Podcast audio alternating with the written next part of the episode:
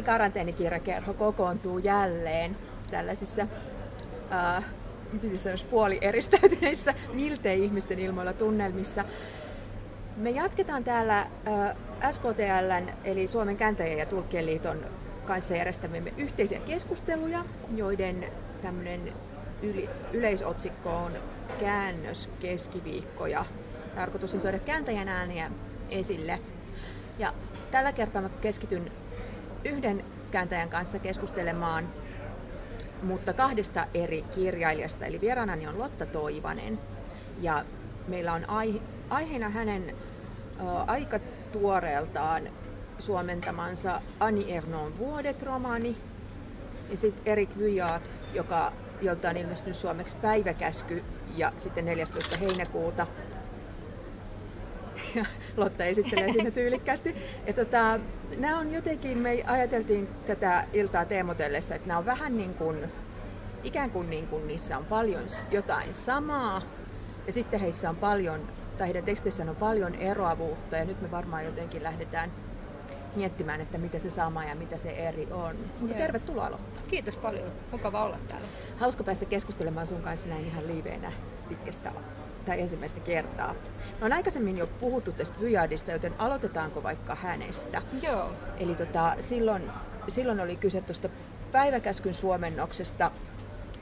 Ja tosiaan nämä molemmat kirjailijat, joista me tänään puhutaan, on tällaisia historiasta kirjoittavia. Mutta heidän aiheensa on hyvin erilaiset ja ehkä heidän lähestymistapansakin on hyvin erilainen. Miten sä esittelisit itse tätä Vyjardia, mikä näiden päiväkaskyn ja 14. heinäkuuta juttu ikään kuin on? No tuota, ähm, siis Erik Vyjarhan on äh, myös elokuvaohjaaja. Ja näissä teksteissä näkyy mun mielestä tämä tämmöinen visuaalinen ote aika vahvana molemmissa. Ja, ja tota, äh, hän ikään kuin ottaa lukijaa kädestä kiinni ja kuljettaa sisälle äh, semmoisiin tuokiokuviin, mm-hmm. oikeastaan näissä molemmissa teoksissa. Että tässä päiväkäskyssä, jos muutaman sanan tästä sanoo, niin tämähän on niin kuin natsi-Saksan ja Hitlerin noususta kertova äh, teos, jossa keskitytään kevääseen 33 ja kevääseen 38 ja, ja Hitlerin äh, tota, valtaannousun taustoihin. Ja, ja sitten 14. heinäkuuta keskittyy oikeastaan vain siihen heinäkuun 14. päivän. Toki siinä taustotetaan, käydään vähän sitä kevättä ja, ja, ja tota, Ranskan historiaa laajemminkin ja Pariisin historiaa nimenomaan. Uh, mutta nämä on tosiaan, mä sanon sitten tuokiokuvia jollain tavalla, että tämä muoto on hyvin kompakti. Ja, ja tota, nämä on pieniä kirjoja, mutta varsinaisia runsauden sarvia. Mm. Tämä, miten sä koit? Joo, ihan samalla tavalla, että, että tosiaan niissä niin kuin, jotenkin vilisee ja, ja tapahtuu huimasti, vaikka se, se kuvailun tapa on hyvin niin kuin jotenkin antikuvaileva, vaan se on nimenomaan se, että, että, että hän vie ihmisen sinne keskelle, keskelle tapahtumia ja niin kuin sillä lailla elokuvallisesti, vaikka se on hankala klisee niin. ja se voi tarkoittaa vähän vaikka mitä, niin, mutta, niin. mutta hänellä ehkä enemmän just sitä, että tuntee olevansa siellä kohtauksessa ja, ja niin kuin, samalla saa ikään kuin pystyy samastumaan siihen, että mitä ne ihmiset, jotka on siinä ajassa, mm. mitä he tietävät ja millä ne perustelee asiansa ja jonkunlaista semmoista elävää mikrohistoriaa Joo. tosi taitavalla ja jotenkin ainutlaatuisella ja samalla hirvittävän niin kuin nautittavalla ja semmoisella helpolla helpolla, helposti omaksuttavalla tavalla. Ja tämä on ihan näissä molemmissa, tai oikeastaan mä luulen, että kaikissa hänen teoksissaan on tämä alaotsikko aina, että resi eli kertomus. Mm-hmm. Ja, ja se resikin on, on ranskaksi aika monitulkintainen, että et joo, okei, okay, ensiksi tulee mieleen kertomus tai tarina, mutta se voi olla niinku tämmöinen myös raportti tai selonteko, että hän on vähän niin kuin häslää siellä kertojana, rapor, reporterina siellä, tavallaan siellä just katutasolla ja kuvaa niitä tapahtumia siellä ihmisten joukossa, että hän ei asetu sivulle tarkkailemaan tai, mm-hmm. tai Kaikki tietäväksi. Niin, jonnekin, joo. juuri näin. Joo. Niin, niin tämä on ehkä tyypillistä näillä hänen teksteilleen myöskin. Niin vähän sellainen, äh, niin just niin kuin raportti ja tällainen niin kuin, äh, ulkomaan reporteri tai sotakirjeenvaihtaja tai, tai joku sellainen. Joo, mutta hän sitten toisaalta, nyt jos keskitytään tähän 14. heinäkuuta, niin hän nostaa sen tavallaan niin kuin kirjoittaa jollain tavalla perinteistä kanonisoitua historiankirjoitusta vastaan. Mm-hmm nostamalla tavallisen pienen ihmisen, nimettömän Matti Meikäläisen siihen framille ja, ja etualalle, että sillä tavalla ehkä poikkeaa tälle perinteisestä historiankirjoituksesta. Hän niin kuin haastaa tämmöisen sankarimyytin ja, ja, ja, ja, ja niin kuin sotaherrojen ja päälliköiden historian. Kyllä, ja sitä voisi ajatella, että, että just jos historian tutkimuksessa on ollut jo nyt aika monta vuosikymmentä niin on, on keskitytty just mikrohistorioihin ja on keskitytty niin kuin, että tavallisen kansan kokemuksiin ja, ja niin kuin pois siitä suurmies teorioista ja, ja pois jotenkin niin kuin keskittymisestä siihen, että mitä, mitä kenraali ajatteli ylittäessään sen ja sen joen, niin, niin silti se on elänyt jotenkin aika pitkään mun mielestä romaaneissa ja kaunokirjallisuuden puolella. Ehkä ne on niin jotenkin kiehtovia ja helppoja hahmoja tarttua.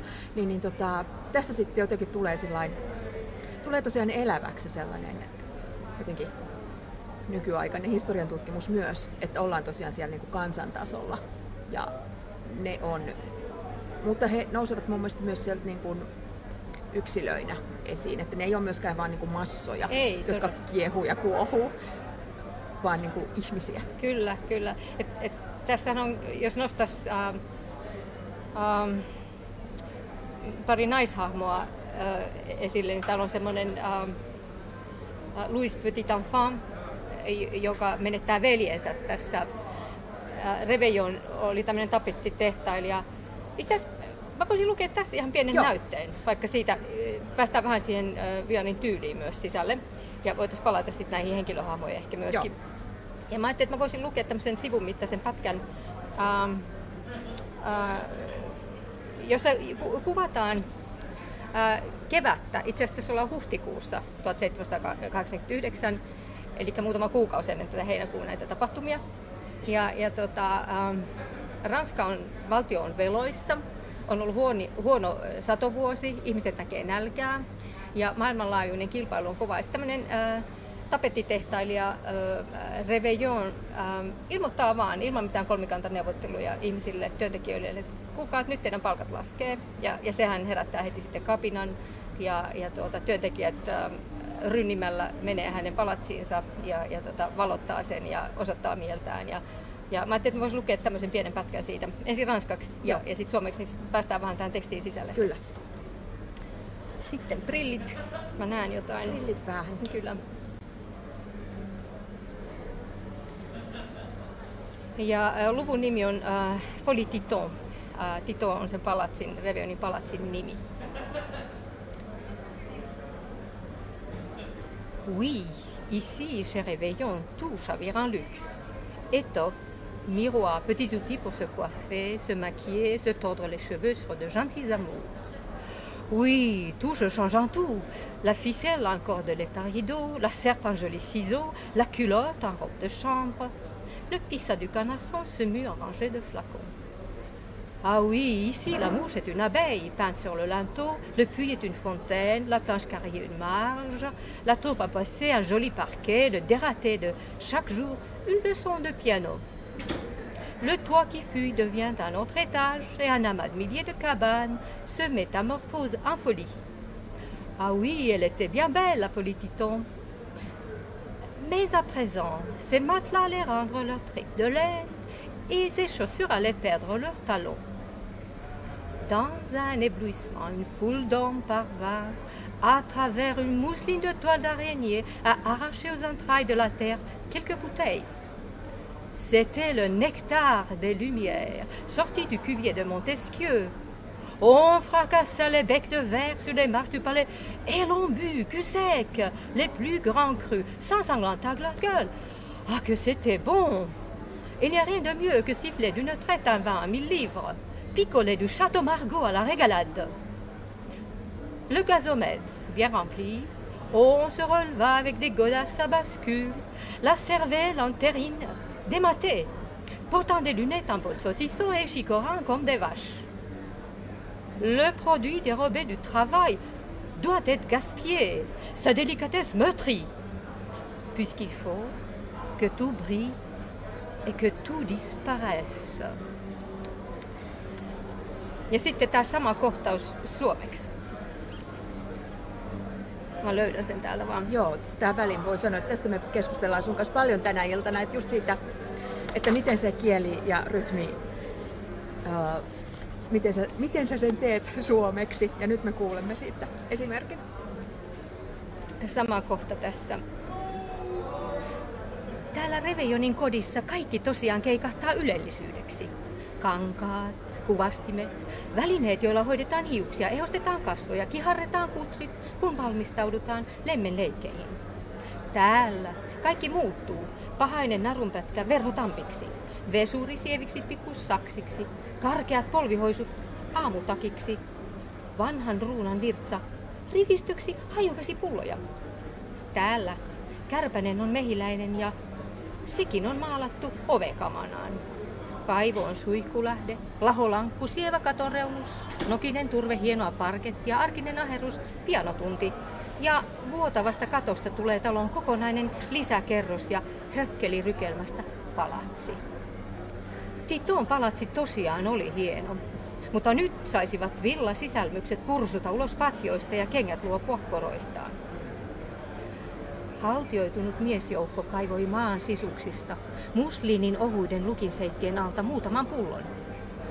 Niissä oli Montesquieun kokoomatankista ammennettua valistuksen nektaria. Pullon suut lyötiin rikkipalatsin portaissa ja sitten vetäistiin huiviin hienoja viinejä huulet haavoilla. Voi miten hyvää! Mikään ei vedä vertoja sille, että kaataa kurkusta tuhannen livren putelin, juo suoraan pullon suusta Chateau Margota ja kun maha tuli täyteen, noustiin ylös keinuvin kengin, aivot terriininä, vikuroiden kuin aasit. Omasta selkänahasta revitty tuotos oli toki tuhlattava, sen hienostuneisuus häväistävä, sillä kaiken tulee kimaltaa hetken ja sitten kadota. Kiitos Lotta. Kerrotko, miksi valitsit just tämän kohdan ikään kuin ilmentämään tätä Vyjadin Joo, tässä olemusta. Mielestä, joo, kuten mä sanoin, niin tämä teksti on varsinainen runsauden sarvi ja, ja tässä on aikamoista äh, vyörytystä pitkin matkaa. Et tässä ei ole kovin paljon semmoisia suvantohetkiä, vaan tästä todellakin äh, tulee paljon kaikenlaista kuvaavia tilanteita. Ollaan jotenkin siellä vallankumouksen pyörteissä niin Kyllä, konkreettisesti. Joo. joo. Ja, ja sitten toisaalta hänellä on tapa rinnastaa hyvin arkinen ja, ja, ja tavallaan alhainen ja köyhä ja sitten ylevä. Mm-hmm. Ja, ja tästä tulee mun mielestä rinnastuksessa aika hyvin sekin. Nimenomaan, että juodaan niin kuin valistuneisuutta suoraan pullosta ja, ja, ja kaikki se semmoinen niin tosi aistikkaita sanoja ja niin kuin verbitkin on jotenkin sellaisia niin kuin täynnä kaikkea. Joo, ja oikeastaan aistivoimainen on aika hyvä kuvaamaan, hy- hyvä adjektiivi kuvaamaan tätä tekstiä kaikkinensa, et, et, niin kuin monessa mielessä. Ja sillä lailla tämä on mun mielestä jotenkin kuvaava. Ja tästä taustotetaan niin kuin sitten niitä heinäkuun 14. päivän tapahtumia siltä keväältä mm-hmm. 1789, mm-hmm. että sillä on ihan mielenkiintoinen. Ja tavallaan siinä on niin kuin just tämä palkkojen alentaminen, niin, niin kuin Vyal mulle joskus sanoi, kun hänet tapasin kirjamessuilla Helsingistä, että hän pyrkii kirjoittamaan nykyajasta historian kautta. Joo. Niin, niin jotenkin tästä on jotain samaa kuin nykyajassa. Että...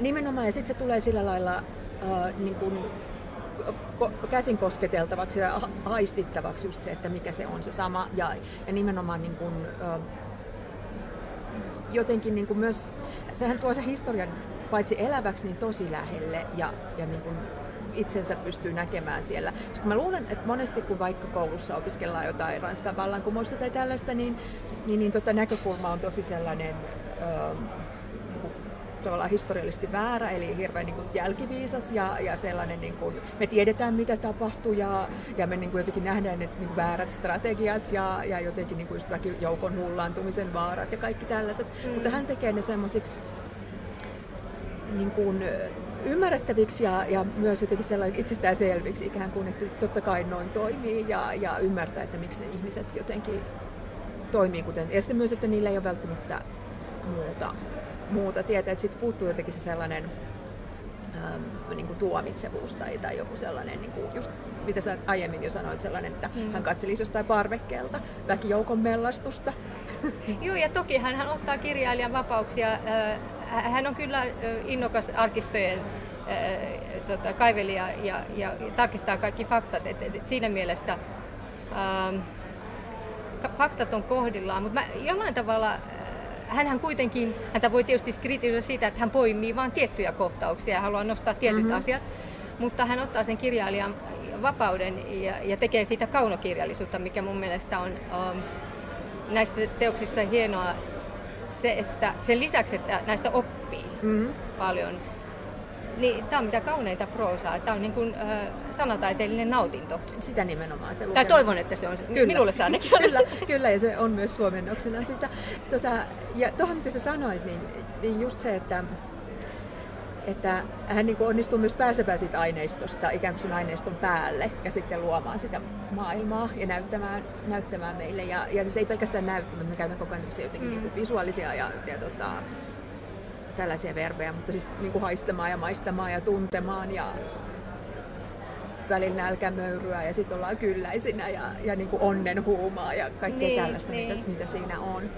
Tota, tosiaan sä oot keskustellut hänen kanssaan näiden molempien kirjailijoista, joiden, joista me puhutaan tänään. Miten, se, miten sä koet ylipäätään ja, ja varsinkin heidän kanssaan, niin minkälaista se kirjailijan ja kääntäjän yhteistyö on? Tai koetko sen yhteistyön vai mi- miten sä kuvailisit sitä? No se on aina ihanaa, jos pääsee kasvokkain keskustelemaan kirjailijan kanssa. Et jotenkin on sit helpompi lähestyä sähköpostitse. Toki mä oon, mä oon kääntänyt varmaan 30 eri mm-hmm. ranskalaista tai ranskan kieleksi kirjoittavaa kirjailijaa ja ollut yhteydessä suurimpaan osaan, en ehkä ihan kaikkiin.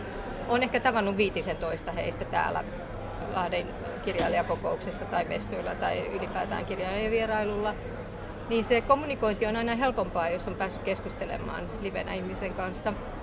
Ja, ja tota, äh, joo, Anni Erno ja Erik Björnin kanssa, molempien kanssa olin sähköposti tota, yhteydessä. Jos me jatketaan vielä hetki tästä 14. heinäkuuta, niin mä en tiedä muistatko, mutta tässä kirjassa on yksi kokonainen luku, jossa on pelkästään oikeastaan niin kuin erisnimiä, mm-hmm. pitkä luettelo ää, näitä kapinaan ja vallankumoukseen osallistuneiden ihmisten nimiä. Ja sitten mä ajattelin, että ei hitsi vielä, mitä mä teen niin. tälle listalle, että tämähän on ihan charabia, niin kuin siellä Saksaa jollekin, joka ei osaa ranskaa mm, yhtään. Mm. Että tota, sehän heittää tässä vaiheessa kirjalla vesilintoa eikä jaksa lukea eteenpäin ollenkaan. Ja mä sitten lähestyin kirjailijaa, että, että tuota, miten olisi, että jos mä suomentaisin nämä. Ja sitten siellä oli kaikkia erikoisiakin nimiä, eri, tämmöisiä niin kuin lempinimiä mm-hmm. tässä nimistössä. Ja hän oli, että ei, ei, ei mitään, ei, että ne jätetään. Mä sanoin, niin, niin, mutta siis sulkeessa perään. Totta kai jätetään ne alkuperäiset nimet.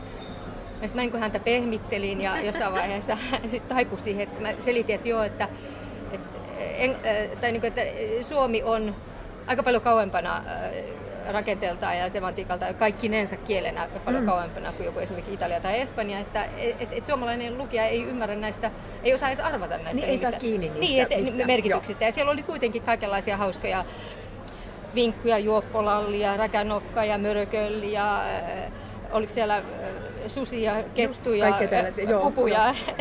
Ylipäätään että usein usein, no ihan kaikki ei merkinnyt mitään, mutta suurin osa näistä nimistä. Ja hän sanoikin sitten naureskellen, että joo, että hän valitsikin sinne niin kuin mielestään semmoisia aika hauskoja nimiä just sen takia, että niillä on tämmöinen merkitys sisältö. Niin loppujen lopuksi hän sitten taipui että okei, joo, ja auttoikin mua sitten näiden kääntämisessä. Ja sitten loppujen lopuksi, en mä tiedä miten sä lukijana koit sen, että oliko sitä raskasta lukea, niin kuin, tavallaan se ihan luettelomuotoisena nämä nimet. Niin mun mielestä se sopii se luettelomuoto siihen, koska tuossa tosiaan on, on niin kuin tavallaan paljon informaatiota ja paljon just sellaisia viitteitä vilisee muutenkin, niin siinä se luettelo just ne selityksineen, niin tota mun mielestä toimii, no hyvä. toimii hyvin. Joo. Ja, koska, ja sitten se antaa niinku sellaisen, koska Suomen historiassa on myös, ihmisillä on ollut nimiä, jotka kuvaa jotain tai tulee jostain niin kuin sekä pilkkanimiä että ihan niin sit vakiintuneita, niin sitten se taas, jos ne olisi kääntämättä siellä, niin se jäisi vieraaksi suomalaiselle lukijalle ja sitten nyt meillä taas on mahdollisuus ikään kuin sillain niin kuin jotenkin just havaita jotain tuttua niissä ranskalaisissa ja, ja jotain sellaista niin yleismaailmallista luultavasti, että miten just nimet muodostuu ja miten ihmisiä on kutsuttu ja miten ne on just aika roiseja ja jotenkin hassuja monesti. No joo, ja sitten mä otin vähän vapauksia just senkin takia, että, että olin keskustellut kirjailijan kanssa ja hän sanoi, että hän kirjoittaa nykypäivästä historian kautta. Mä ajattelin, että mä tuon, okei, sitten osaltani myös nykypäivään ja lähelle suomalaista lukijaa nämä nimet, että, että muun muassa Branchon käänsin sitten Oksanen se olisi voinut olla pikkuoksakin. Ja, ja sitten Harmand, joka on niin kuin Hartman, mä olisin voinut jättää sen Hartmanniksi, mutta tein siitä sitten Kovasen, tämmöisen niin kuin suomalaistetun muodon. Että tavallaan otin sitten vapauksia, uskalsin ottaa tavallaan niin kuin hänen tämmöisessä ilakoivassa hengessä, mm-hmm. ää, joka toivottavasti sitten taas naurattaa tai hymyilyttää edes lukijaa. Kyllä. Ja nyt kun sanoit sitten ilakoivasta ja jotenkin just nykyaikaa ja mennyttä yhdistelevässä, niin ja sitten hänen motiivistaan, että tavallaan kirjoittaa nykyaista historian kautta, niin se kyllä tulee sieltä aika kiinnostavasti. Että just siinä ei, vaikka se on varmastikin niin faktuaalisesti totta ja, ja niin kuin tapahtumat on ikään kuin, mutta mietin sillä kielen tasolla, että se ei toisaalta kuitenkaan niin kuin esimerkiksi jäljittele jotain 1700-luvun proosaa käsittääkseni. Joo, ei, ei. Että hänenähän on jopa siis anakronismeja ja, ja, ja siis... Ö... Ihmiset puhuu vähän miten joo, sattuu. Joo, joo, joo. joo. Joo, ja e, että, että siellä, on, okei, siellä oli arkaismia kyllä, mm-hmm. mutta sitten myös tämmöisiä täysin nyky... Niin, niin, ja ne on niinku tarkoituksenmukaisesti. Kyllä, ja no, joo, ja hän joo. on ne sinne, että mä, joo, kyllä, että hän niinku haluaakin rikkoa tavallaan sitä historiankirjoituksen illuusiota ja tuoda sen tarinan lähemmäs mm-hmm. nykypäivää. Ja, ja tota, kuvailee näitä mun mielestä, tässä on huumoria myös paljon, että hän kuvailee just näitä mm, äh, virkamiehiä, jotka puolustaa sitä Bastilia.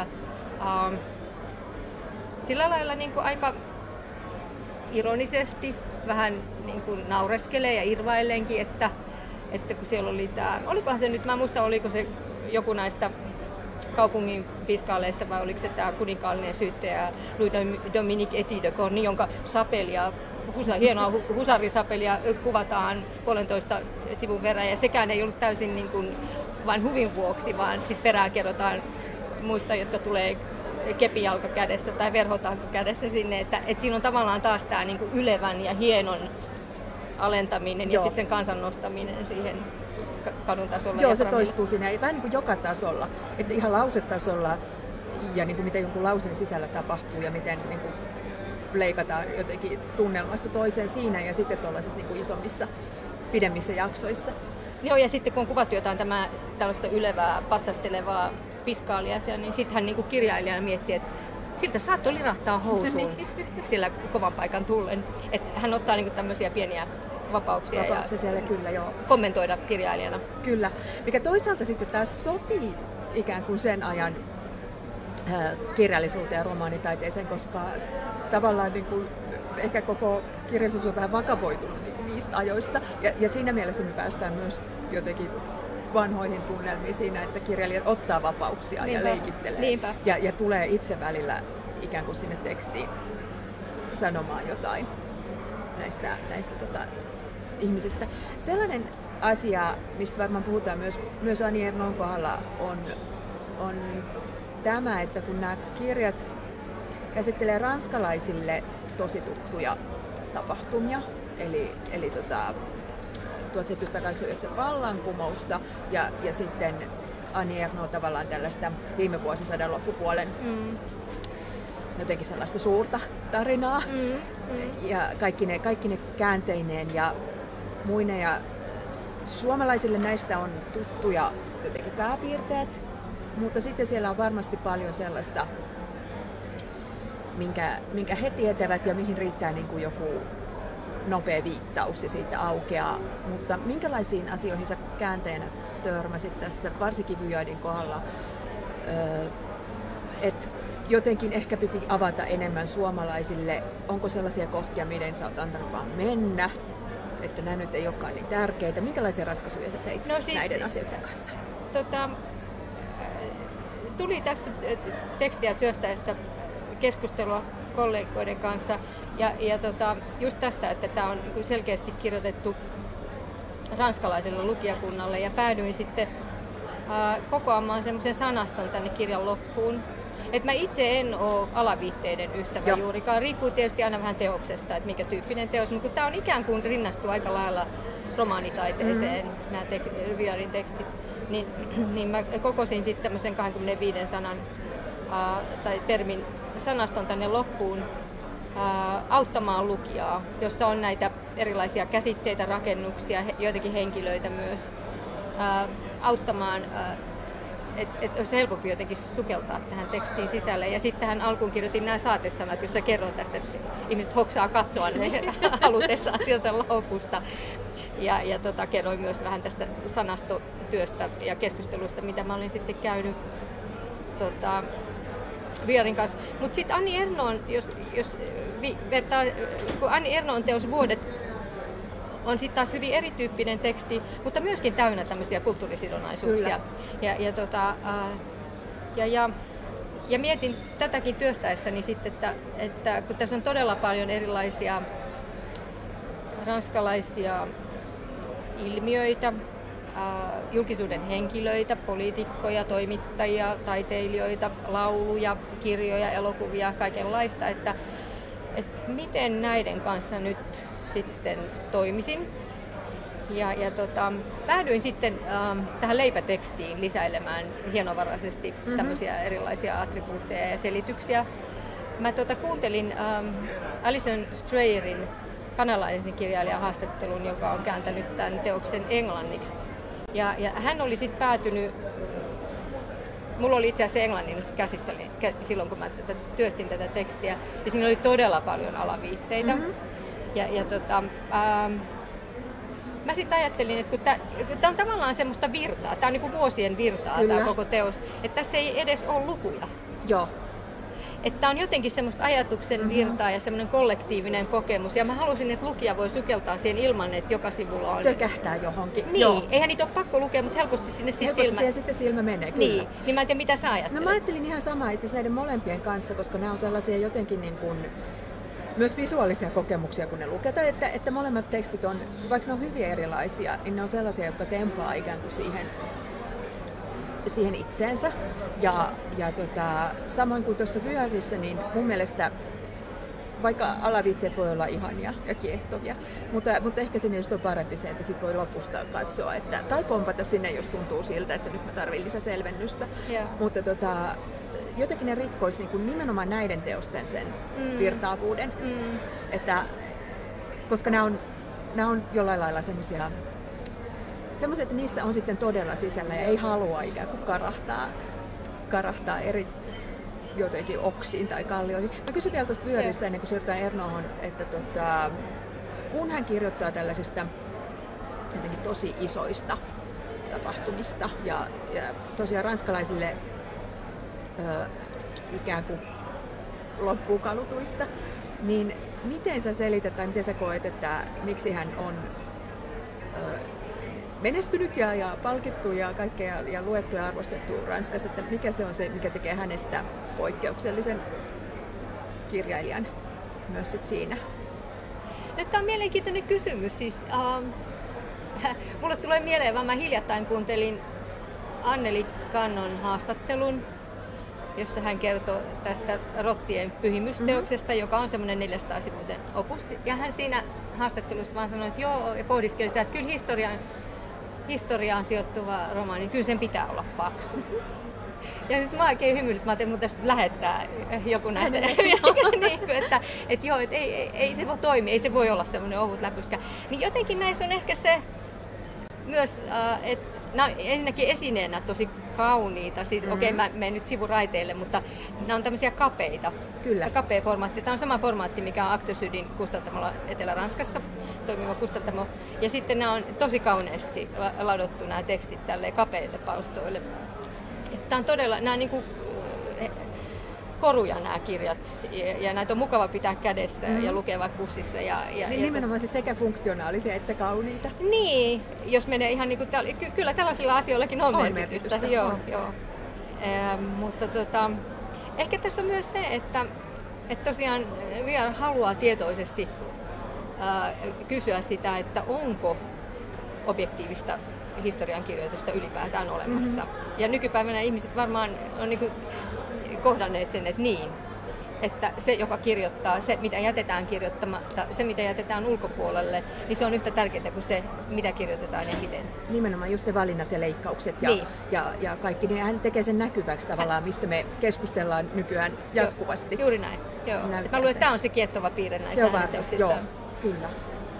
Ja sitten tosiaan se, että se proosa on tosi nautinnollista ja sellaista jotenkin. Siinä on myös yllättävän helppo päästä sisään. Mä itse koen jonkunlaista historian opiskelijan kauhua historialliseen romaaniin monesti, koska tota, no siinä on monia ongelmia. Ja just se, että niin kun keskitytään henkilöihin ja, ja ikään kuin luodaan loogisia narratiiveja sellaisiin tapahtumiin, missä niitä ei välttämättä ole. Ja, ja tavallaan tutkimus pystyy jotenkin niin olemaan sen asian kanssa aika rehellinen nykyään. Ja sitten taas ehkä varsinkin semmoinen perinteisempi historiallinen romaani on vähän niin kuin, no se tekee omia asioitaan. Ja ihmiset tykkää sitten osaa ja, ja mulle se on välillä ehkä hankalaa, mutta nämä on jotenkin sellaisia, ne vaan niin kuin tempaa mukaansa ja, ja niissä on sisällä. Ja sitten se herättää myös se lukuprosessi kauheasti ajatuksia, jotenkin ajatuksen pätkiä ja jotenkin sellaisia yhtymäkohtia, joita ei kyllä välttämättä ehdi analysoida siinä, kun lukee tätä vauhdikasta menoa, mutta jotka jotenkin saa, saa ehkä näkemään asioita eri tavoin. Aika jännä oli tässä 14. heinäkuuta teosta suomentaessa. Mä yleensä pyrin aina lukemaan aihepiiristä kirjallisuutta ja mielellään suomen kielellä, mm-hmm. mitä vaan löydän. Niin, niin. niin mä onnistuin löytämään Pasilan kirjavarastosta Alexander Dumas äh, romaanin nimeltä Ange Pitou, joka kertoo semmoisesta pienestä äh, pojasta, maalaispojasta, joka seikkailee Pariisissa 14. heinäkuuta 1789. Ja siinä oli hyvin paljon samaa kuin tässä Erik Vyanin teoksessa. Ja, ja tota, se, mä löysin sen siis suomeksi äh, Jalmari Finnen Joo. suomennoksena ja, ja poimin sieltä, siellä oli ihan hauskaa kieltäkin. Ja, ja tota, mä en ole, mulla ei ollut tilaisuutta keskustella kirjailijan kanssa, mutta mä oon ihan sata varma, että hän on lukenut, hän on lukenut sen. Joo, joo. joo. Ja just, sellainen, just se perspektiivi Kyllä. pienen pojan. Joo, Kyllä, joo. miten hän näkee sen kaiken mellakan siellä. Jos nyt siirrytään sitten Ani Ernohon ja Vuodet-romaaniin, joka, joka on tota, kummerukselta tänä vuonna tullut suomeksi.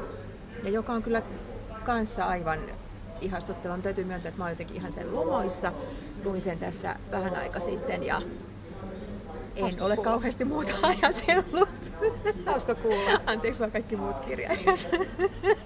Jokainen vuorollaan. Jokainen vuorollaan. Mutta siinä on joku... Jotenkin mä yritin myös siinä lukiessa öö, saada mun analyyttisen puolen päälle ja, ja miettiä, että mikä siinä on niin äärimmäisen kiehtovaa, koska tosiaan se tarina on varsinkin niin tämmöisestä lähihistoriasta ja, ja just ton aikakauden ihmisistä ja Ranskasta kiinnostuneille ikään kuin tuttua ja, ja sellaista niin kuin tuttu tarina, että et, hän kertoo suunnilleen oman ikäisestä tavoitteensa siinä toisen maailmansodan aikana syntyneiden, eli ei suurten ikäluokkien, mm. vaan just niitä edeltävien mm. mm. ihmisten, ihmisten elämästä ja kaikesta kulttuuri ja poliittinen historia ja miten naisen asema muuttuu ja miten sitä muutetaan. Ja tavallaan niin kuin, musta tuntuu, että mä oon lukenut samoja asioita monta kertaa, mutta tämä on jotenkin aivan niin kuin erilainen lukukokemus. Miten sä itse koit tämän tekstin ja, ja niin, miten sä sitä lähestyit? No tota, ähm, Tästä tuli tosiaan, niin kuin aikaisemmin jo puhuttiin, sivuttiin tätä äh, nimistöasiaa ja näitä kulttuurisidonnaisuuksia, niin äh, siinä oli valtava työ tietysti selvittää itselle. Toki mulla oli paljon tuttua tässä, mutta paljon oli se vähän, siis Ani on syntynyt 1940. Joo. Että hän on nyt jo 81-vuotias daami, että hän on kokenut, hän on todella pitkä laaja perspektiivi tässä. Ja, ja tota, hän lähtee tosiaan siitä ihan lapsuudesta. Ähm, tässä ihan niin kuin kielen tasolla, jos mä ajattelen kääntäjänä, niin tämä on jännä, kun, kun muistelmat usein kirjoitetaan minä-muodossa, niin tässä hän käyttää aika paljon me-muotoa mm-hmm. tai passiivia, sitä mm-hmm. on, ranskan on passiivia, Joo. tai sitten ihan he-muotoa. Ja, ja tota, se on passiivi voi olla joskus vähän hankala miettiä ju, just, että et miten sen saa sillä sujuvasti suomeksi käännettyä. Ähm, ja, ja, hän niin kuin häivyttää itsensä tässä kirjailijana Kyllä. tässä teoksessa. Ja, ja sitten hän katselee, jos ajatellaan, että Vial ottaa, niin kuin, taluttaa lukijan käsi kädestä sinne tota, vallankumouksen pyörteisiin, niin tässä on sitten taas niitä valo, tai siis ei valokuvia, mutta kuvauksia valokuvista. Joo. Ihan hänen niin kuin ensimmäiset taapero- tai vauvaikäiset valokuvat. Ja sitten mennään, ollaan pikkutyttö, nuori nainen, vaimo, äiti, isoäiti ja näin. Mennään eteenpäin elämässä. Niin hän katsoo ikään kuin lukijan kanssa sivusta niitä omia valokuviaan ja miettii, että mitä hän siinä näkee ja kuvailee niitä hän Kyllä. muodossa. Et se on aika mielenkiintoinen. Siinäkin hän niinku etäyttää kokonaan itsensä siinä. Mä en tiedä, miten sä se on, se on tosi kiinnostava ratkaisu just tämä jotenkin me-passiivi ja, ja sitten tai semmoinen niin kuin joukkotoimija, joukkosubjekti tässä kokemassa sitä sukupolvensa tarinaa ja sitten hän, jota katsotaan kuvissa. Ja se on hirvittävän toimiva niin kuin ihan lukijalle mun mielestä tosi koukuttavaa, että sitten niin se on kiinnostavaa aina kun tulee se uusi kuva tai seuraava kuva. Ja sitten hän kirjoittaa sinne ihan lopussa vähän niin kuin avaakin sitä omaa metodiaan, että, että tavallaan hän on myös niin kuin kirjoittamassa tätä muistelmiaan jo aika pitkän aikaa. Niin, tai miettii, että minkälainen se olisi. Ja sitten vähän kyseenalaistaa niitä jotenkin oman sukupolvensa tapoja tehdä muistelmia ja, ja kuinka ne keskittyy just minuun ja ja, ja, ja niin. pohtii ehkä myös sit niinku muistin hataruutta. Että mä voisin lukea ihan lyhyen pätkän. Sit, joo, joo. joo. Jossa on just tästä muistista. Joo, katsojat kuulijat pääsee, pääsee sisään. Koska se on tässä niin oleellista just se, että mitä se muisti on ja mitä muistaminen on. Ja niin, että jotenkin tässä pää, pääosassa on kyllä aika mm-hmm. ja, ja muisti jollain mm-hmm. tavalla myös sitten noin yleisesti. Kerran haihtuvat kertaheitolla kaikki nuo kuvat, niin kuin ovat haihtuneet ne miljoonat kuvat, jotka aikoinaan olivat nyt jo puoli vuosisataa sitten kuolleiden isovanhempiemme ja sittemmin kuolleiden vanhempiemme mielissä. Heidän mielikuvissaan esiinnymme pikkutyttönä ympärillämme ihmisiä, jotka kuolivat jo ennen syntymäämme. Samalla tavoin kuin meidän muistikuvissamme omat lapsemme esiintyvät pikkuisina vanhempiemme ja koulutovereittemme vieressä. Ja jonain päivänä olemme itse omien lastemme muistoissa ympärillämme lapsenlapsia ja muita ihmisiä, jotka eivät ole vielä syntyneet. Muisti, niin kuin seksuaalinen halu, ei ikinä sammu. Muisti yhdistää vainajat eläviin, todelliset ihmiset kuviteltuihin, unikuvat historiaan. Niin tässä mun mielestä on aika hienosti siitä muistin olemuksesta ja jotenkin hauraudesta ja hapavuudesta Kyllä. kirjoittaa. Ja jotenkin siinä, kun hän käyttää sitä me, niin totta kai mä itse satuin just tuossa vähän aikaa sitten jotenkin rähjäämään siitä, että mä hermostuttaa esimerkiksi semmoisessa kolumnitekstissä niin kuin meistä puhuminen, koska, koska niin kuin sit heti kysymys, että no ketkä me ja kuulunko mä joukkoon ja en halua kuulua joukkoon. Niin. Mutta tässä se me, me onkin jotenkin, se samalla ottaa kantaa siihen, kun yritetään ikään kuin esittää vaikka omat vaikka niin kuin jotenkin oma lapsuus jotenkin universaalina kokemuksena, mutta kun hän käyttää sitä me, niin siinä se tuleekin sitten ikään kuin sellaiseksi, mihin on, minkä niin kuin ymmärtää ja jotenkin ei väitä hirveästi asioita, vaan, vaan tota, myöskään ei sitten korota itseään siinä mitenkään erityis... Koska yleensä muistelmia kirjoittaa ihmiset, jotka kokee olevansa erityispoikkeuksia ja, ja niin kuin vertaansa vailla olevia muiden joukossa. Mm. Mutta hän tuo se jotenkin esille, että kaikki kokevat sillä lailla. Niin, niin. Että siitä tulee niinku semmoinen sukupolvikokemuksen tai kollektiivisen kokemuksen. Joo, kollektiivisen kokemuksen, mutta jotenkin myös sillä että kaikki on samalla myös vähän niin kuin yksilöitä mm. siinä joukossa. Mm. Ja sitten samalla ne pettymykset ja sitten jotenkin se, että, että sitten ei ehkä olekaan ihan niin erikoinen individuaali kuin, kuin vaikka saattaisin nuorena, että myös ne sellaiset pyrkimykset olla yksilöllisiä tai niin kuin muodostaa oma persoona siinä varsinkin teinivuosien kuvaukset on mielestäni tosi herkullisia. Ja, ja niin kuin olla vähän niin kuin Simone de Beauvoir ja, ja olikohan se joku filmitähti, mä unohdan kuka se oli, mutta niin kuin yhtä aikaa, niin ne on myös niin kuin me-kokemuksia. Et niin, kaikki kaikki niin. tavallaan niin kuin siinä hänen me-joukossaan, joka totta kai on rajattu mm, mm. ja jonka hän niin kuin tuntuu ymmärtävän, että on niin kuin rajattu, ei pelkästään iän, mutta luokan ja kaiken tällaisen perusteella. Niin, niin jotenkin se tekee siitä, en mä tiedä, jotenkin sympaattista. Ja kyllähän hän kuvaa tavallaan äh, sitä omaa luokkaretkeään, Kyllä. että kun hän on köyhistä oloista Kyllä. Normandiasta, Pohjois-Ranskasta, ja, ja sitten äh, opiskelee opettajaksi ja tekee ikään kuin sen sosiaalisen nousun mm-hmm. sitten ja, ja, ja, ja kerää varallisuutta tai äh, tota, siinä on jotenkin... Ja kulttuuripääomaa nimenomaan. Nimenomaan sitä, joo, joo kyllä. Että hän kuvaa myös sitä niin kuin hullua vuotta 68 aika pitkästikin. Ja, ja, just, tota... ja kuinka se niin kuin määrittelee hänen meidänsä elämää ja kokemusta ja itseymmärrystä kyllä, tosi pitkälle. Kyllä. Mä voisin toisen pätkän itse asiassa lukeakin siitä nuoruuden, siis siitä, niin kuin, miten tyttöjä vahdittiin. Joo. Tuosta siveydestä hän kirjoittaa musta kanssa aika osuvasti. Mm-hmm. Sieltä kuuluu englantia taustalla. Sieltä kuuluu englantia taustalla. Toivottavasti me kuulutaan myös. No tää on tämmönen vajaan puolen sivun pätkä. Häpeä uhkasi tyttöjä lakkaamatta. Heidän asuistaan ja meikistään haettiin koko ajan jotain liikaa. Lyhyyttä, pituutta, avoimuutta, tiukkuutta, räikeyttä ja niin edelleen. Vahdittiin kengänkorkojen korkeutta, ystäväpiiriä, ulkona liikkumista ja kotiintuloaikoja. Syynättiin alushousuja kuukausittain. Yhteiskunta tarkkaili kaikkea. Perheen suojista lähtemään pakotetuille se tarjosi kodinhoitooppaan ja huoneen opiskelija-asuntolasta erillään poikien asuntolasta, koska heitä piti varjella miehiltä ja pahelta. Mikään, ei äly, ei opinnot eikä kauneus ollut tytöille yhtä tärkeää kuin seksuaalinen maine eli arvo avioliittomarkkinoilla. Ja äidit vaalivat tuota mainetta omien äitiensä tavoin jos menet sänkyyn ennen avioliittoa, kukaan ei huoli sinua. Rivien välistä saattoi lukea paitsi joku renttu, rampa tai sairas tai vielä pahempaa, eronnut mies. Yksinhuoltaja äidit olivat arvottomia. Heillä ei ollut muuta toivoa kuin että joku mies suostuisi poimimaan heidät ja heidän haureutensa hedelmän.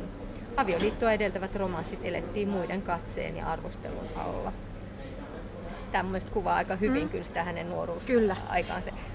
Kyllä, ja sitten jotenkin tuo tosi eläväksi just sen, että hänen elämässään tietyllä tavalla, tai periaatteessa hänen sukupolvensa elämässä tapahtuu just seksuaaliset vallankumoukset ja muut, mutta silti ei välttämättä kosketa heitä kuitenkaan, että et nämä niin kuin lapsuudesta ö, jotenkin asetetut mm, mm. oletukset pätee edelleen, että, että tuota, vaikka 60-luvulla tapahtuu kaikkea, niin tietyllä tavalla he on myös vähän liian vanhoja niin kuin päästäkseen siihen sit ihan mm-hmm. täysin mukaan. Totta. Mutta, mutta tota, kuitenkin se on tosi herkullinen, kuinka sinne niin kuin aina just ö, kokoonnutaan eri vaiheissa päivällispöytään suvun kanssa. Niin ateriat on aika keskeisessä roolissa kanssa kyllä. Joo, että tämä on vähän samalla tavalla, jos puhuttiin tuon Vyödin kohdalla siitä elokuvallisuudesta, niin tässä on tiettyä sellaista toistuvaa episodimaista maista, missä aina sitten ollaan jollain pyhää aterialla, aterialla ja, ja kuinka se muuttuu ja kuinka ne keskustelut siinä muuttuu. Ja sitä kautta tuodaan sitä ajankuvaa. Ja sitä kautta tuodaan sitä yksityinen tosi laajenee kyllä, joo,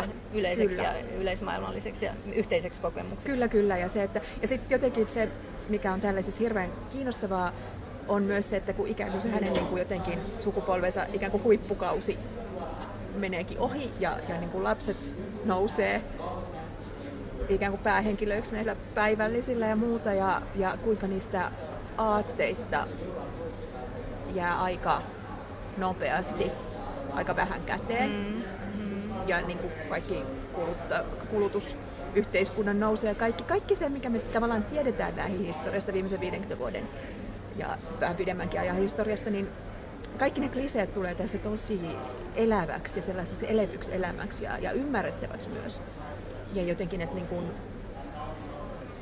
toisaalta tästä mun mielestä myös kans puuttuu se sellainen jonkunlainen jälkiviisaus tai tuomitsevuus. Niin hän on aika mun mielestä lempeä itseään ja, ja maailmaa. Totta kai tässä on myös ironiaa. Ironia on tosi paljon, mm. mutta se on semmoista niin kuin, lämmintä ironiaa, jos sellaista on olemassa. Joo, ja sitten se oli siis tavallaan tästä tulee niin, okei, okay, konsumerismi, just tämä tavaratulva, mikä tuli, tarvittiin laitteita, ostettiin uusia laitteita, sitten piti olla laitteita hoitamaan niitä laitteita ja laitteita hoitamaan niitä mm-hmm. laitteiden hoitolaitteita ja, ja niin kuin, sillä niin kuin hän humoristisesti kuvaa tavallaan sitä tavaratulvaa. Mutta sitten muun muassa mulle jäi mieleen just se, tämä niin HIV ja AIDSin tulo. Hän kuvaa sitä jotenkin tosi osuvasti, että, että tosiaan, että, että jäi tosi pieni rako, ei ollut pitkäkään väli, kun ei enää tarvinnut pelätä tulevansa vahinko, eh, niin kuin vahinkoraskauksia, tulevansa raskaaksi. Mm-hmm. Ja sitten oli HIV ja pitikin taas pelätä AIDSia. Että hän niin kuin Mä että ai niin tosiaan. Se oli Ranskassa, mä olin itse nimittäin 80-luvun puolivälissä, siis Pariisissa pari vuotta, niin se oli siellä todi, tosi voimakkaasti Joo. läsnä. Ei ehkä samalla tavalla ja samaan aikaan Suomessa, mutta kuitenkin se, mun mielestä, sekin tuli tässä jotenkin tosi osuvasti tosi, esille. Joo. Joo, ja jotenkin se, että koska...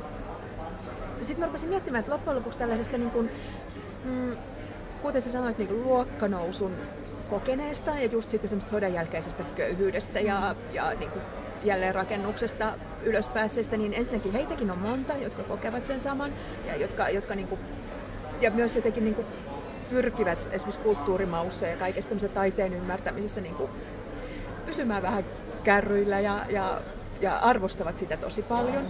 Ja sitten sinne tulee jotenkin sellaisia niin, en mä tiedä. Minusta ainakin kaikkien nuorten feministien kannattaisi lukea, että sinne myös ehkä ymmärtää sitä tavallaan ö, niitä ihmisiä, jotka on yrittäneet toteuttaa aatetta sillain etu rintamassa, mutta et kuitenkin niin kun arki ja realismi ja muu maailma tulee vastaan ja, ja silti ne jotenkin ihanteet ei välttämättä katoa siinä mihinkään. Mm, mm. Toinen asia siinä aterioiden lisäksi, mihin mä kiinnitin huomiota, on se, että aikaa rytmittää aika paljon kuolemat. Siellä, siellä, siellä niin kuin, ö, vuosi 75 on tärkeä siksi, että niitä ja niitä kuoli. Vuosi 80 leimaa ja ne jotenkin antaa osvittaa siitä, että mihin tämä aika on menossa, kun vaikka tietyt filosofit Aa, kuolee. Joo, ja, jännä, se, se, oli jännä sellainen niin kuin toistuva motiivi. Ja jotenkin se, mutta sitten se oli aina sellainen yhdistävä myös niille meille, että se sai heidät miettimään jotain. Mm, mm. aina kun se ja se kuolee. Joo, ja mulla on jäänyt mieleen myös siis nämä erilaiset vaalikampanjat Joo. ja, ja, ja nämä, että aina oli uudet kasvot ja Kyllä. joskus välillä oli vanhat uudelleen. Niinpä. Ja, niin kuin... Niinpä. ja sitten esimerkiksi niin kuin nuoria, rohkea Mitra tuleekin sitten vasta 80-luvulla vähän jo kulahtaneemmana versiona. Joo, joo. Ja, ja kaikki sellainen niin kuin just tietynlaisen vasemmiston pettyminen ja, mm, ja kaikki mm. se, niin se on tässä tosi, mutta ne ei ole niinku, siis, siis tämä ei ole mikään aiheromaani, mutta jopa ne aiheet on niinku, mun mielestä kauhean eläviä ja ymmärrettäviä, että miltä myös ihmistä tuntuu. Ja jotenkin mulle jäi vahvimpana ehkä äh, luku kokemuksena se kirjan alkupuoli, se sodan jälkeinen aika. Että se jotenkin on jopa vähän niin kuin kulttuuriantropologista kuvausta, kun hän kuvaa ää, miten huonekaluja ää, siirreltiin niin kuin mm-hmm. rajusti ja ovia paiskottiin ja, ja miten ää, emännät niin kuin nykäs ää, hameen helmansa noustessaan ja, ja miten ne kyni kanoja. Joo. Ja, ja puhe oli jotenkin sellaista, murre oli en muista mikä se sun sana siinä oli, mutta, mutta et niinku hyvin tämmöistä karkeaa. Ja joo, kaikkea joo. Se, se lähtee aika semmoista karkeasta ja jotenkin joo, sotasasta. Se, kyllä, ja se sodan jälkeinen aika oli niukkaa. Ja, ja, ja, se kuvasi aggressio vielä päällä ihmisillä. Kyllä, kyllä. Mutta toisaalta hänellä oli jonkunlainen, ehkä, tai hän kuvasikin sitä, että, että lapset, jotka ei olleet kokeneet tai olleet niin pieniä, mm. etteivät olleet olleet mukana sodassa, niin jotenkin kuuntelivat vähän niin kuin apeana haikailen, miksi me ei saa, saa tulla mukana tuossa yhteisessä. Kuulostaa niin jännittävää. Niin, mm. niin että joku tää... Ja yhteinen kokemus ja sellainen, että kaikki tiesi mistä puhutaan ja, ja kaikki, oli sankareita ja kaikkea tämmöistä sankarillista elämää. Joo, joo. Ja sitten ne, just ne puheet sodastakin, niin ne muuttuu monta kertaa tässä tämän romaanin kuluessa ja niiden ikään kuin merkitys näille lapsille, näille meille. Minkälaisia keskusteluja sä kävit Anni Ernoon kanssa? No en, siis mä en ole häntä tavannut Joo. koskaan. Äh, sähköpostitse olin yhteydessä aivan niin kuin arkisesti äh, jossain termiasioissa Joo. vaan. Ja hän vastasi mulle ystävällisesti pahoitellen kovasti sitä, että, että tässä kirjassa oli niin paljon kaikenlaista ranskalaista, jota mä olin joutunut selvittelemään. Että mä, ilmeisesti mä en ollut ainoa kääntäjä, joka oli sitten tuskailu. Tässä oli muun muassa semmoinen kampaus. Hän kuvaa just näissä valokuvissa äh, itseään niin kuin eri aikakausilta, mm-hmm. että ne on tavallaan myös sitä ajankuvaa, koska ne kertoo just vaatteista ja silmälaseista ja kampauksista. Ja siinä oli semmoinen kampaus, äh, Les cheveux en bandeau, joka toistuu useamman kerran. Ja mä olin kysellyt sit mun ranskalaiset ystäviltä ja mä sain hyvin erilaisia vastauksia, niin sitten mä päätin, niin, niin mä päätin, että mäpä kysyn suoraan kirjailijalta, suoraan hevosen suusta ja hän, hän sitten tuota, sanoi, että hän tarkoittaa sillä niin, että on keskijakaus. Ja, ja sitten matala nuttura. Joo, joo. joo. Että tota, uh, se oli yksi. Ja sitten tässä alussa, kun hän, tämähän on aika jännä, että, että tämä kirja niin alkaa ja loppuu. Uh, sekin on mielestäni aika jännä valinta, että hän niin kuin tavallaan sen muistin semmoisen huokoisuuden ja ha- haperuuden tuo hyvin myös tässä tekstin muodossa, että alkaa semmoisilla siveltimen, siveltimen vedoilla alussa ja sitten se päättyy myös. Päättyy samalla lailla hyvin jotenkin ilmavasti. Joo. Joo. Ja tässä on muun muassa tässä alussa erilaisia niin kuin ilmauksia ja sanontoja. Hän kuvaa sitä perheen ää, ideolektia. Ää, mä mietin just niin kuin omaa, omaa perhettäni. Mitäs, mitähän me, kun mä just mietin, että mitä mun vanhemmat sanoi Uh, näillä näppäimillä Joo. oli yksi, Joo. mitä mun isäni aina sanoi, että okei, ne tulee ihan näillä näppäimillä. No hänellä on vähän vastaavanlaisia mm-hmm. semmoisia sanontoja täällä, et, ja sitten hän jotenkin kuvailee, kun sit lapset vaan äh, aikuistu ja tuli avioero, että et, nämä on ne nämä, nämä sanonnat on ainoa, mikä siitä avioliitosta ainoa kiinnekohta, on, joo. on jäljellä joo, hänellä joo. oikeastaan. Se oli mun mielestä tosi hienosti kuvattu jotenkin. Ja ihan niin kuin tässä hän, hän tota, ää, niitä erilaisia sanontoja kirjoittaa auki. Ja sitten on yhdessä kohtaa muun muassa semmoinen kohta, missä, missä on erilaisia tämmöisiä just, mitkä mä oon kääntänyt sitten, että kun lakkaa satamasta, haetaan lakkaa satamasta. Mm. Tämmöisiä hokemia, jotka mm-hmm. aika yleismaailmallisia ja heidänkin perheistä niitä sitten tota, hoettiin. Mutta sitten tässä uh, ilman mitään selityksiä tässä kappaleen alussa oli semmoinen vaan, että je suis le meilleur se suis paljon meilleur. Niin kuin, että minä olen paras, enkö mukaan ole. Ja, ja mä niin mietin, että tämä ei liity Tämä on niin jotenkin erilainen kuin nämä muut tämmöiset yleisluontoiset hokemat. Ja, ja tota, englannintaja oli siihen vaan keksinyt jonkun tämmöinen, että, että äh, paras on hyvän pahin vihollinen. Te, tehnyt siitä ikään kuin tämmöisen yleismaailmallisen sanan. Jo, joo. jo. Ja, ja mä ajattelin, että no ei se kyllä, mä en, niin kuin, ei, en suostu. Ja, ja otin sitten yhteyttä ja kysyin kirjailijalta, että Aa, joo, tosiaan, aa, joo, tämä on semmoinen, mitä hänen aviomiehensä, eksänsä silloin aina niin kuin, äh, tapas sanoa. Ja, ja, ja tota, mä sitten lisäsin tänne tähän, kun se, tää, itse asiassa tämä röyhistely aloittaa tämän kappaleen. Niin mua niin häiritsee, kun mä en ymmärtänyt, Joo. miten, miten se liittyy, se liittyy näihin muihin. Joo. Niin mä sitten lisäin tämän aviomiehen röyhistelyn, minä olen parasti. Ja sitten alkoi ja näitä hokemia, että tavallaan autoin siinä kohtaa. Siinä kun mä, niin, joo, koska se ei muuten niin. Niin. Ja mm. onhan tässä pitkin matkaa mä oon lisännyt tänne niin kuin just näitä, että toimittaja se ja se ja mm-hmm. ministeri mm-hmm. tämä ja tämä ja, ja, ja laulaja se ja se, toimittaja, radio.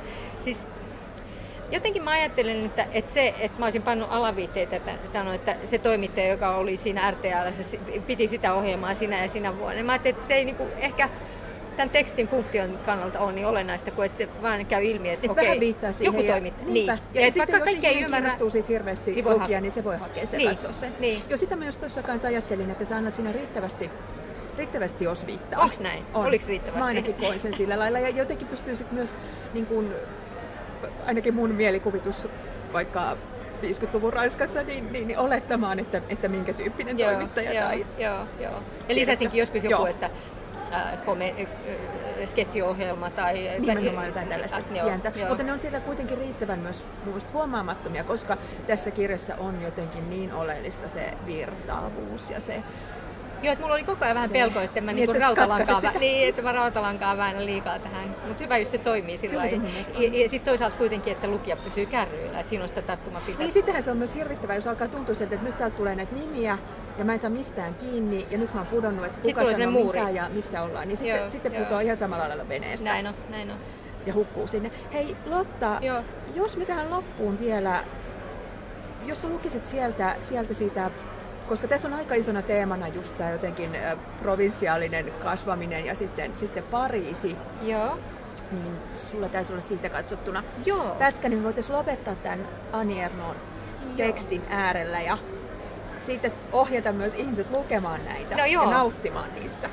Joo. Ei avata liikaa juonia. joo, ei. Eli joo, tosiaan Pariisi versus sitten provinssi, maaseutu. Pariisi edusti kauneutta ja valtaa. Se oli kauhistuttava, salaperäinen paikka. Lehdissä ja mainoksissa mainitut Boulevard Barbès, Rue Gazan, Jean Mineur, Champs-Élysées kutkuttivat mielikuvitusta. Pariisissa asuneet tai vaikka vain siellä käyneet ja Eiffeltornin nähneet saivat ylleen ylemmyyden sädekehän. Pitkien pölyisten kesälomapäivien iltoina menimme asemalle ihmettelemään pikajunaa, niitä, jotka olivat käyneet muualla ja laskeutuivat junasta matkalaukkuineen ja Rantaa tavaratalon kasseineen. Joukossa oli myös Lourdesin pyhiinvaeltajia. Laulut vieraista maailmankolkista, Etelä-Ranskasta, Pyreneistä, Baskimaan Fandango, Italian vuoret ja Meksiko herättivät meissä kaukokaipuun. Auringonlaskun roosareunaisissa pilvissä saattoi nähdä maharajoja ja intialaisia palatseja. Valitimme äidille ja isälle, miksi me ei ikinä käydä missään. Ja he vastasivat hämmästyneinä, minne sinä muka haluaisit mennä, eikö sinun ole hyvä olla täällä? Kaikki kodin tarpeesta oli hankittu ennen sotaa. Kattilat olivat mustuneita, kahvat irronneet, vatien emalointi himmennyt ja kannuissa paikattuja säröjä. Takkeja korjattiin, paidan kaulukset käännettiin, kuluneet pyhävaatteet otettiin arkikäyttöön. Lasten jatkuva kasvu sai äidit epätoivoisiksi. Heidän oli pakko pidentää metkoja kangaskaistaleilla, ostaa numeroa liian isoja kenkiä, jotka jo vuoden päästä jäivät pieniksi. Kaikki otettiin käyttöön, suklaa- ja keksirasiat, värituubilaatikot, mitään ei heitetty menemään. Potat tyhjennettiin lannoitteeksi puutarhaan. Hevosten lantakikkareet poimittiin kadulta kukkaruukkuihin. Sanomalehtiä käytettiin vihannesten kääreinä. Niillä kuivattiin märkiä kenkiä ja pyyhittiin pylly. Kaikkia oli niukasti. Tavaroita, kuvia, huvituksia, selityksiä maailmasta ja ihmisenä olosta. Oli vain katekismus ja isä Rikeen paastonajan saarnat. Oli Geneviève Tabuin tomera ääni radiossa kertomassa huomisen uusimmat uutiset. Oli naisten tarinat omasta ja naapurien elämästä iltapäiväkahveella. Lapset uskoivat aika pitkään, että joulupukki on olemassa ja että vauvat syntyvät ruusuista tai kaalinkeristä. Ihmiset kulkivat aina samoja reittejä, piirtelivät sulavia viivoja rauhallisille kaduille, liikkuivat jalan tai ajoivat polkupyörällä. Miehet polvet sivulle sojottaen ja housupunteissa pyykkipojat. Naiset takamus tiukan hameen puristuksessa. Hiljaisuus oli kaiken perusta ja polkupyörä elämän nopeuden mitta. Kiitos Lotta Toivonen. Kiitos. Tosiaan Ani Ernon vuodet oli tämä romani, jota tässä käsiteltiin, ja aiemmin Erik Vyjadin heinäkuun 14 sekä päiväkäsky. Kiitos kaikille videon katsojille, streamin katsojille, ja podcastista kuulee tämän vielä uudelleen, eli, eli nämä sadat jäävät monella tallenteella talteen onneksi. Kiitos, kiitos keskustelusta. Kiitos. Kiitos.